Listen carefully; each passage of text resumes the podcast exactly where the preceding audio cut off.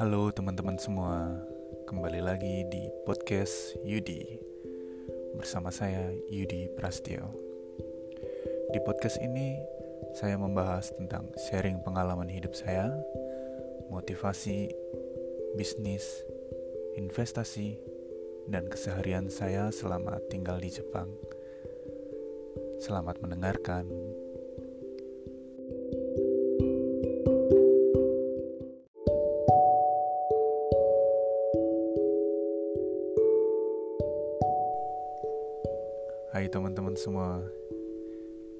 Gimana kabarnya kalian semua? Saya harap kalian baik-baik aja ya, dan kabarnya sehat-sehat semua. Hari ini hari Senin tanggal 23 Maret 2020 ya. Uh, di Jepang khususnya di Kanto bagian Tokyo dan Kanagawa sekitarnya juga sekarang lagi agak mendung ya. Udah mulai dingin lagi. Kemarin-kemarin sempat agak hangat. Sekarang udah mulai dingin lagi. Mungkin sekarang 10 derajat ke bawah. Dan mendung ya di luar. Cuman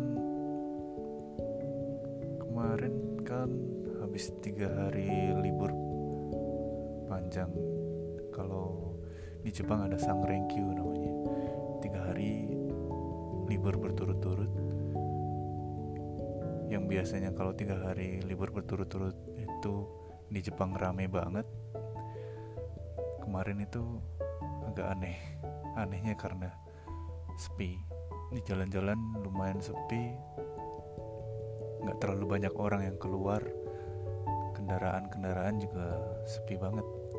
Nggak seperti biasanya dan di televisi pun juga diberitakan kayak gitu ya. Karena apa? Ya mungkin kalian udah tahu semua ya. Nggak hanya di Jepang di seluruh dunia sekarang saat ini lagi ada wabah penyakit virus corona COVID-19 sebenarnya yang udah mulai agak kalau di Jepang sendiri udah mulai agak terkontrol tapi masih ada yang penyakit apa namanya yang terjangkit orang-orang terjangkit yang pasien-pasien baru yang mulai bertambah banyak. Kalau di Jepang dari khususnya pemerintah Jepang udah mulai dari mungkin beberapa minggu yang lalu menghentikan aktivitas persekolahan ya persekolahan jadi sekolah diliburkan sementara di seluruh Jepang. Dan untuk diharapkan atau dihimbau untuk tidak terlalu keluar rumah.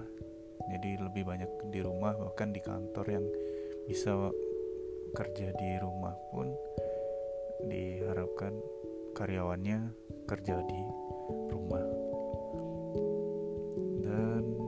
sesi atau episode kali ini saya mau sedikit sharing.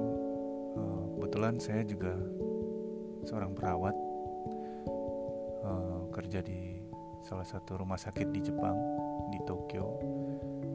Saya pengen sharing juga pengalaman saya mengenai virus corona ini. Terus kalau di Jepang tuh situasinya kayak gimana kalau di rumah sakit itu seperti apa. Nanti uh, lebih dalam bakalan kita bahas di episode kali ini ya. Dan sebelum masuk ke sesi yang lebih dalam lagi uh, saya sedikit mau tambahin cerita tentang uh, perkenalan diri juga sih termasuk ter perkenalan diri karena uh, saya mulai dari awal dulu ya. Saya uh, seorang perawat. De, saya lulus dari akademi keperawatan itu tahun 2012 setelah itu saya bekerja di rumah sakit kemudian dipindahkan ke sebuah klinik. Dari sebuah klinik itu mungkin hampir ah, 20 dua tahun lebih saya kerja di situ. Setelah itu saya masuk ke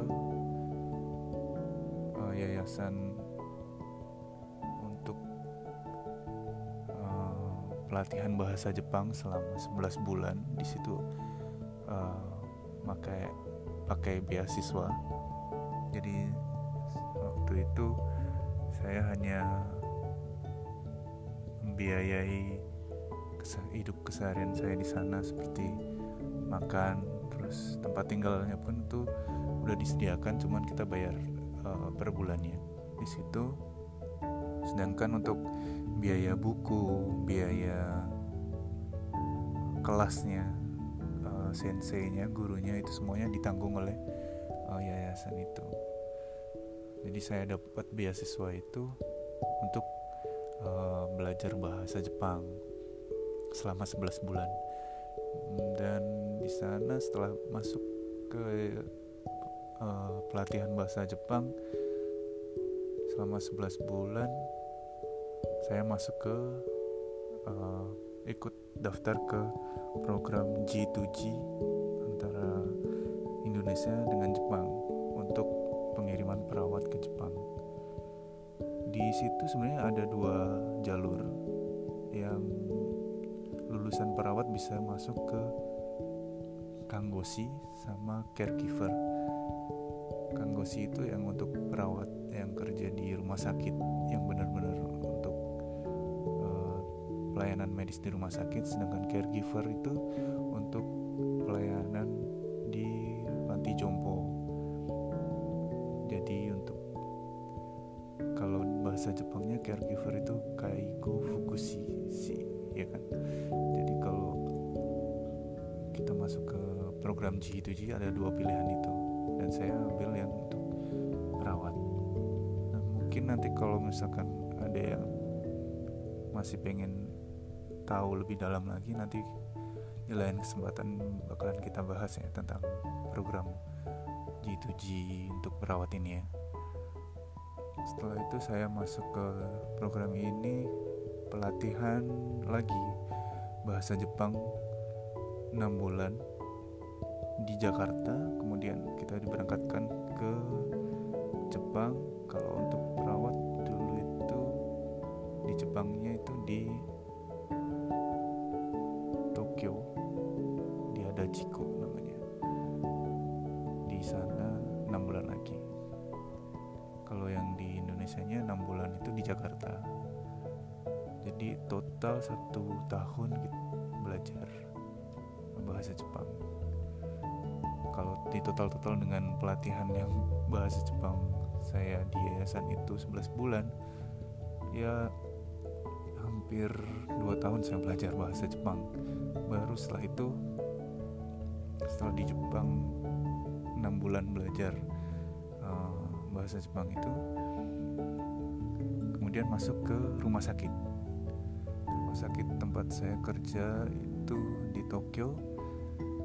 Itu pun karena kami masih belum mempunyai sertifikat perawat di Jepang kami masih belum bisa melakukan tindakan-tindakan keperawatan layaknya perawat Jepang. Jadi kami istilahnya masih di bawah mereka perawat Jepang jadi asisten perawat. Pekerjaannya pun beda dengan perawat yang di Jepang perawat yang sesungguhnya gitu ya pekerjaannya ya lebih ke membantu uh, pelaksanaan perawatan supaya lebih lebih bekerja dengan baik gitu ya. Kayak ngantar pasien ke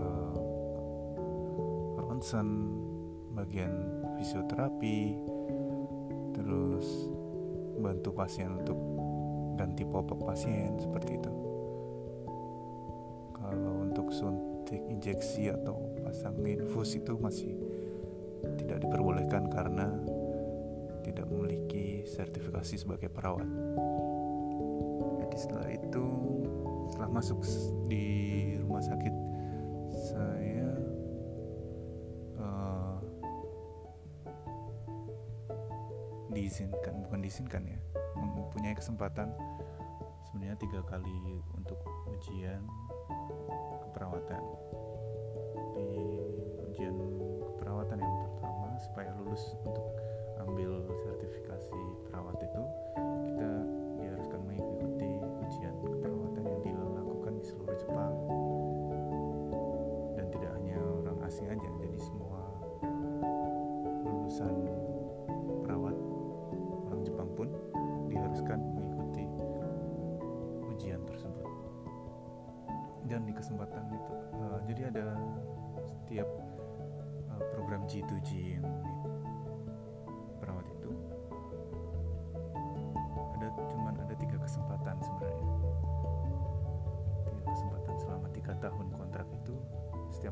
ada sekali ujian. Lulus apa kelulusan keperawatan itu ya. Di kesempatan yang pertama saya gagal dan puji Tuhan saya di kesempatan yang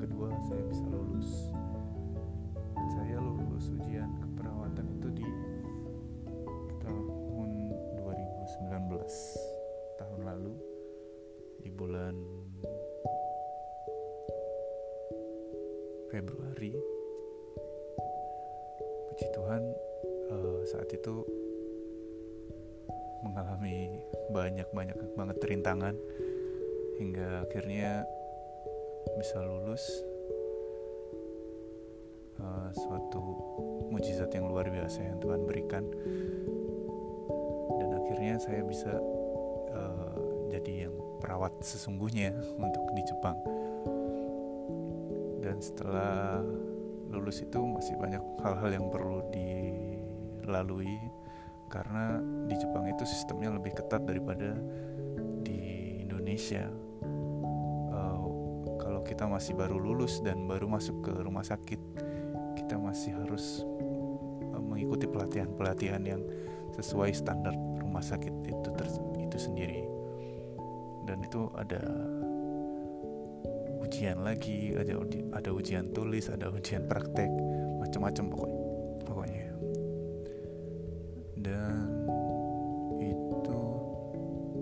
Sesi yang pertama mungkin itu aja yang mau saya sampaikan. Nanti di sesi kedua kita lanjut ke bagaimana sih penanganan virus corona di rumah sakit, terutama di rumah sakit saya yang uh, sesuai pengalaman saya sendiri ya. Terima kasih sudah mendengarkan podcast ini. Saya tunggu di podcast ini untuk sesi yang kedua ya. Terima kasih. Halo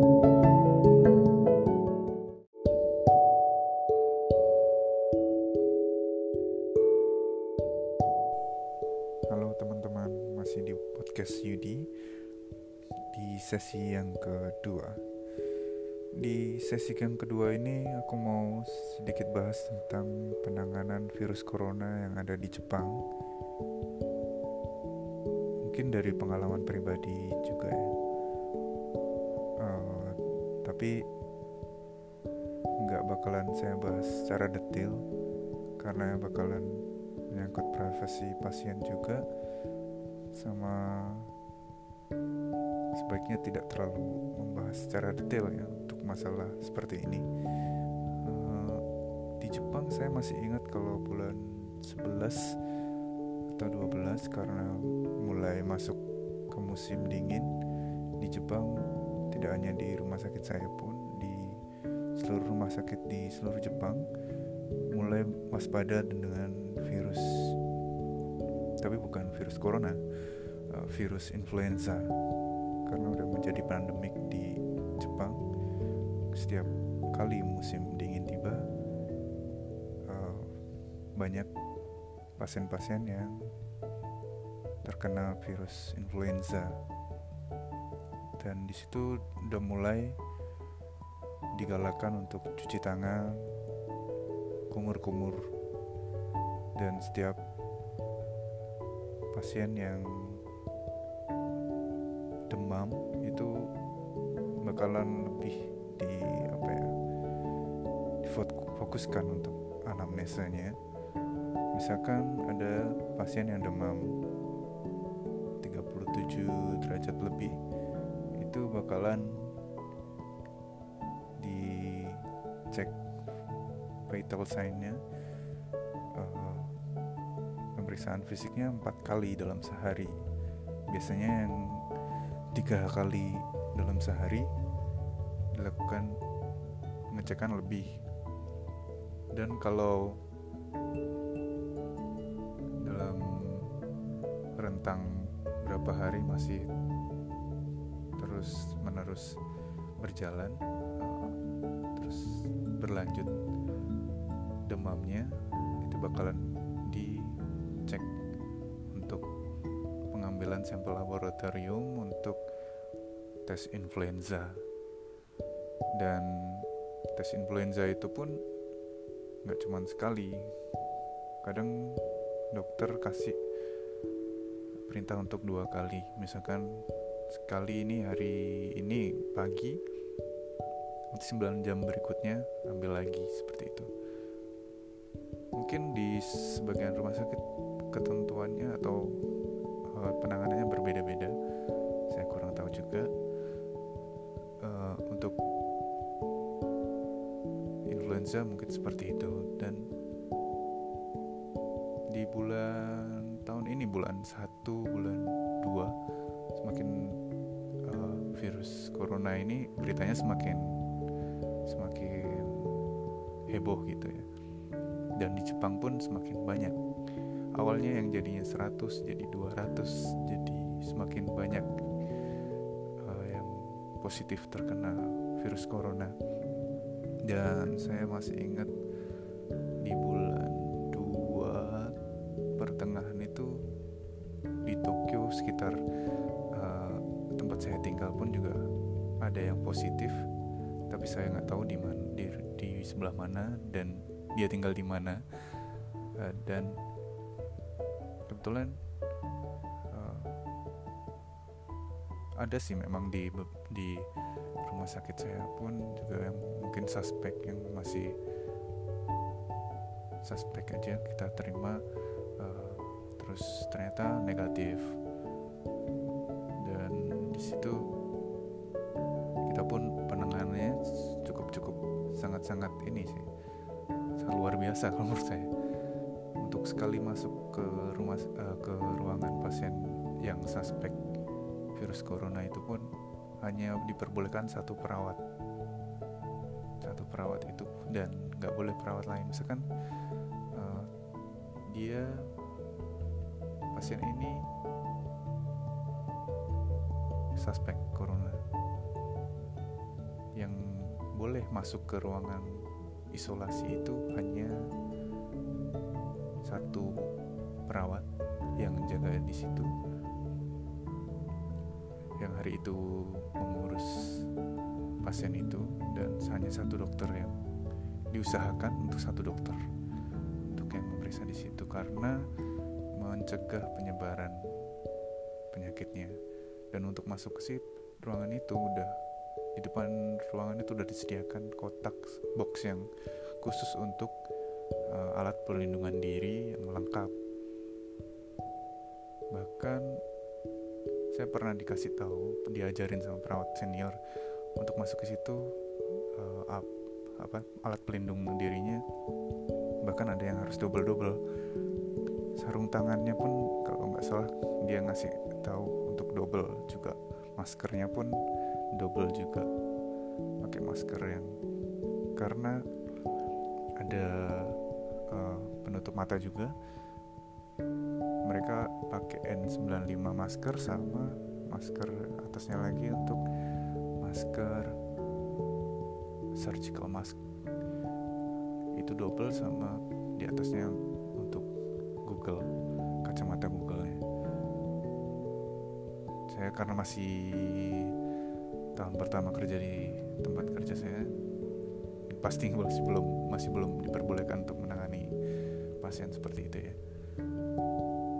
Dan puji Tuhannya uh, pasien yang suspek ini uh, hasilnya negatif. Dan untuk sampai saat ini mungkin di rumah sakit rumah sakit lain masih banyak yang menangani pasien-pasien virus corona.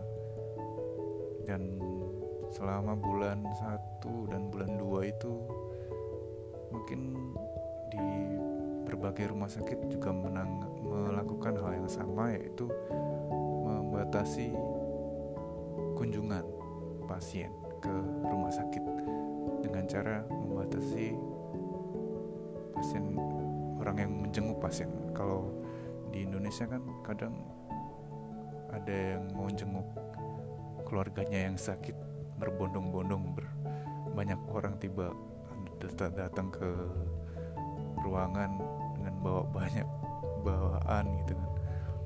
Kalau di Jepang seperti itu nggak ada sih. Normalnya sih nggak ada sampai kayak gitu dan apalagi untuk bulan satu bulan dua ini benar-benar ketat. Bahkan keluarga pun dilarang untuk menjenguk pasien. Bukan dilarang sih sebenarnya um, dibatasi. Jadi kalau nggak penting-penting sekali. Keluarga tidak diharapkan untuk datang ke rumah sakit. Kecuali misalkan uh, rumah waktu itu misalkan ya pasien yang akan operasi misalkan boleh satu atau dua orang keluarga yang uh, menemani pasien sampai nanti mas bakalan masuk ke ruang operasi. Seperti itu masih diperbolehkan tapi secara secara aturannya memang dibatasi. Dan setiap ruangan bahkan di luar gedung di luar ruangan di dekat uh, lift itu di setiap ada tempat keluar masuk orang disediakan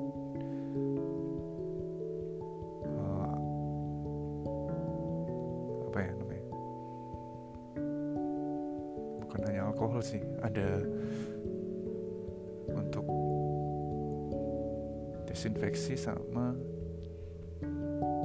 termometer untuk pasien yang oh, keluarga pasien yang mau datang gitu.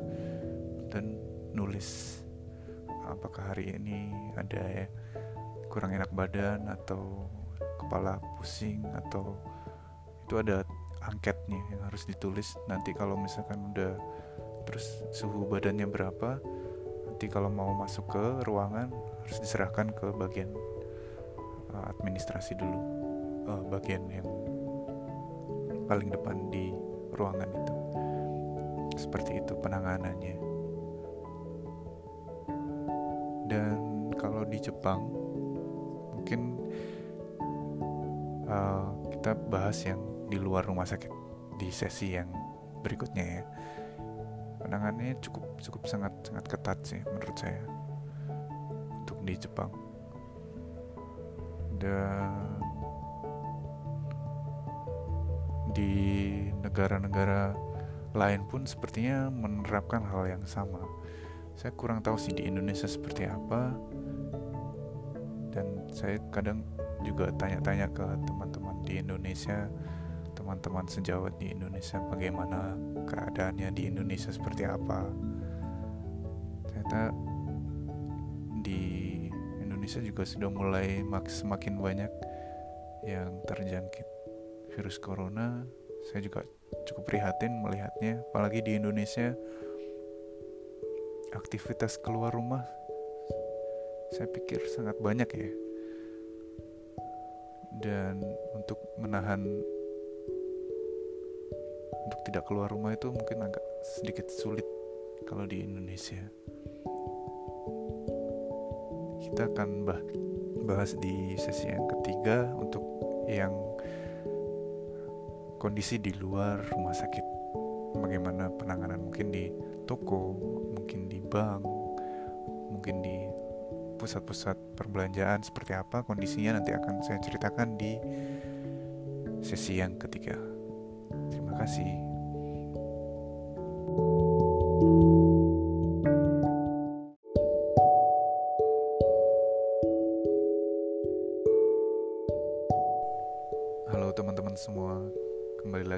podcast Yudi di sesi yang ketiga untuk hari ini tanggal 23 Maret 2020 Untuk sesi yang ketiga ini kita akan lebih dalam lagi bahas bukan hanya di penanganan di rumah sakit tapi juga di bagaimana di fasilitas-fasilitas umum untuk menangani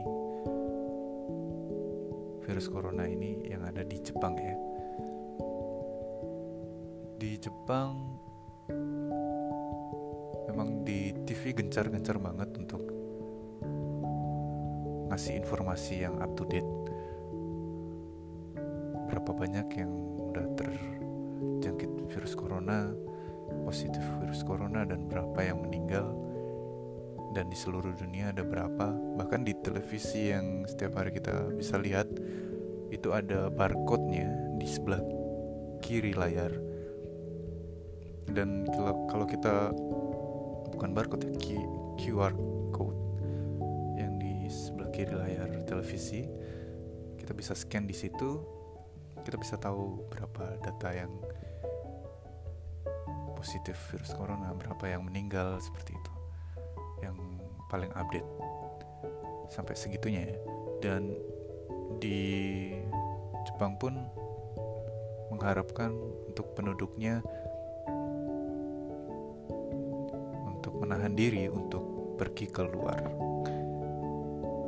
Seperti itu. Dan tadi juga saya sudah bilang kalau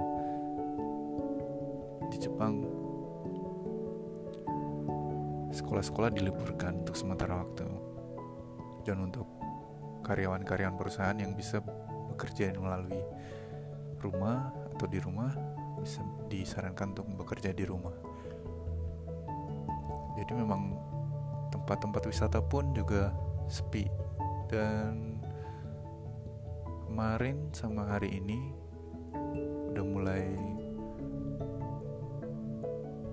mekar bunga sakuranya. Tapi dibandingkan tahun-tahun yang sebelumnya diberitakan kalau tidak terlalu banyak uh, wisatawan yang datang di tempat-tempat bunga sakura mekar uh, tadi pagi kalau nggak salah di share di televisi di Ueno Ueno Park. Udah mulai mekar bunga sakuranya. Tapi dibandingkan tahun lalu tidak terlalu banyak wisatawan yang datang. Dan untuk gimana sih penanganan di fasilitas-fasilitas umum di Jepang? Di kereta banyak banget yang pakai masker. Tapi memang ada sih masih ada yang beberapa orang nggak pakai masker mungkin karena kehabisan. Karena dari mulai virus corona merebak di seluruh dunia di mana-mana sama sekali nggak ada yang jual masker. Bukan nggak jual sebenarnya sudah habis stoknya. Saya pernah waktu itu pagi-pagi keluar karena ada urusan. Ah waktu itu mau ke kantor imigrasi. Saya berangkat pagi-pagi supaya nggak terlalu mengantri. Dan ternyata di beberapa drugstore ketika saya berjalan kaki untuk pergi ke stasiun terdekat rumah saya ada antriannya sangat panjang sampai muter gitu. Di salah satu drugstore yang pada hari itu ada stok masker.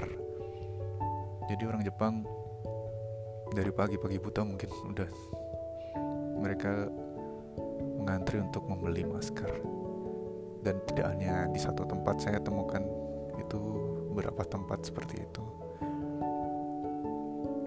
Dan di tentu saja di fasilitas umum itu disediakan alkohol untuk cuci tangan untuk cuci tangan untuk uh, bersihkan tangan ketika masuk dan keluar ruangan. Terus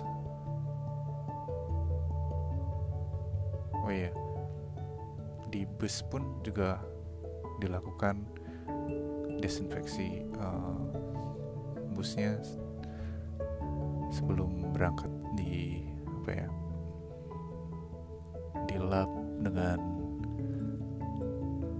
khusus untuk mendesinfeksi tempat-tempat yang sering dipegang orang.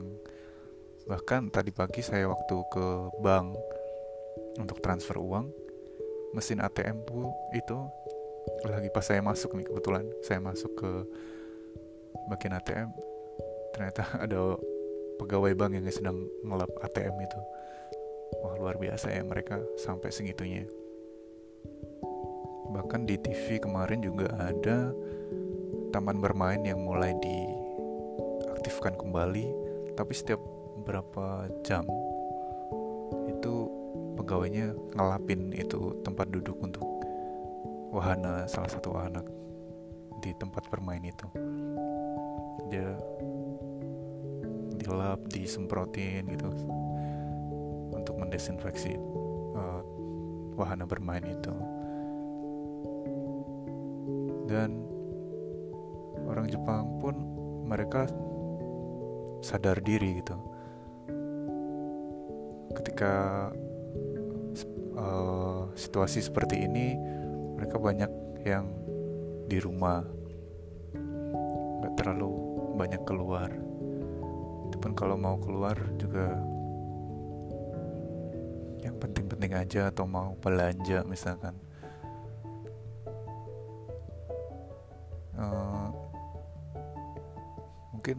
belum sampai ke kondisi lockdown ya. Kalau lockdown misalkan di Italia seperti karena Italia saat ini lagi yang paling parah di seluruh dunia adalah mungkin saya pikir di Italia ya karena jumlah kematian akibat virus corona yang paling tinggi. Mereka untuk keluar rumah pun harus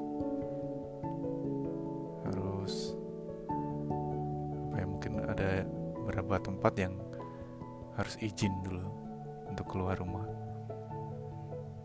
Itu mungkin nggak sampai segitu juga di Jepang.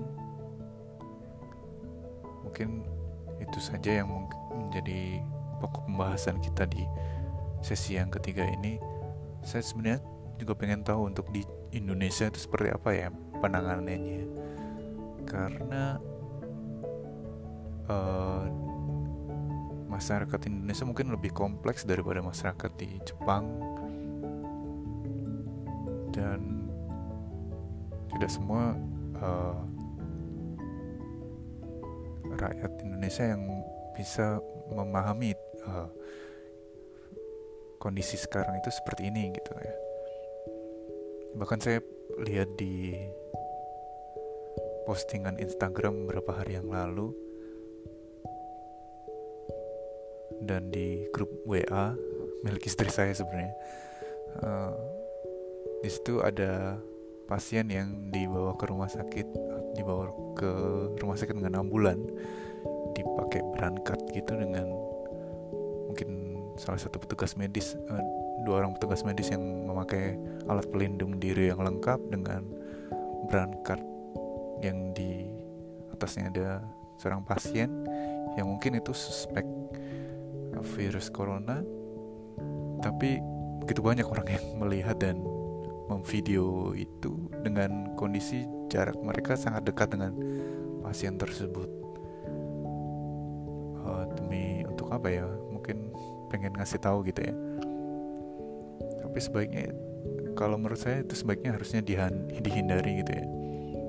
Kita harus cari jarak untuk menjaga jarak untuk berdekatan dengan jangan sampai berdekatan dengan Eh, pasien-pasien uh, yang mungkin atau suspek virus corona. Dan juga di Jepang pun untuk oh saya yang tadi cerita tentang wahana permainan yang mulai dibuka kembali itu ketika mereka berdiri untuk antri masuk ke wahana itu pun dengan petugasnya dikasih jarak satu meter lebih. Jadi waktu itu di televisi disiarkan bahwa seperti ini harus satu meter dan mereka pun nurut gitu. Kalau orang Jepang memang udah budaya jadi budaya mereka untuk mengantri di mana-mana ya. Seperti itu. Itu hal yang saya mau sharing ke teman-teman semuanya mungkin bisa jadi suatu apa ya? Oh gitu ya ternyata di Jepang seperti itu penanganannya. Hmm, dan terima kasih udah dengarkan podcast saya kali ini. Ini udah terlalu panjang untuk didengarkan. Mungkin saya harus akhiri untuk sesi yang ketiga ini. Terima kasih dan sampai jumpa di podcast berikutnya. Terima kasih.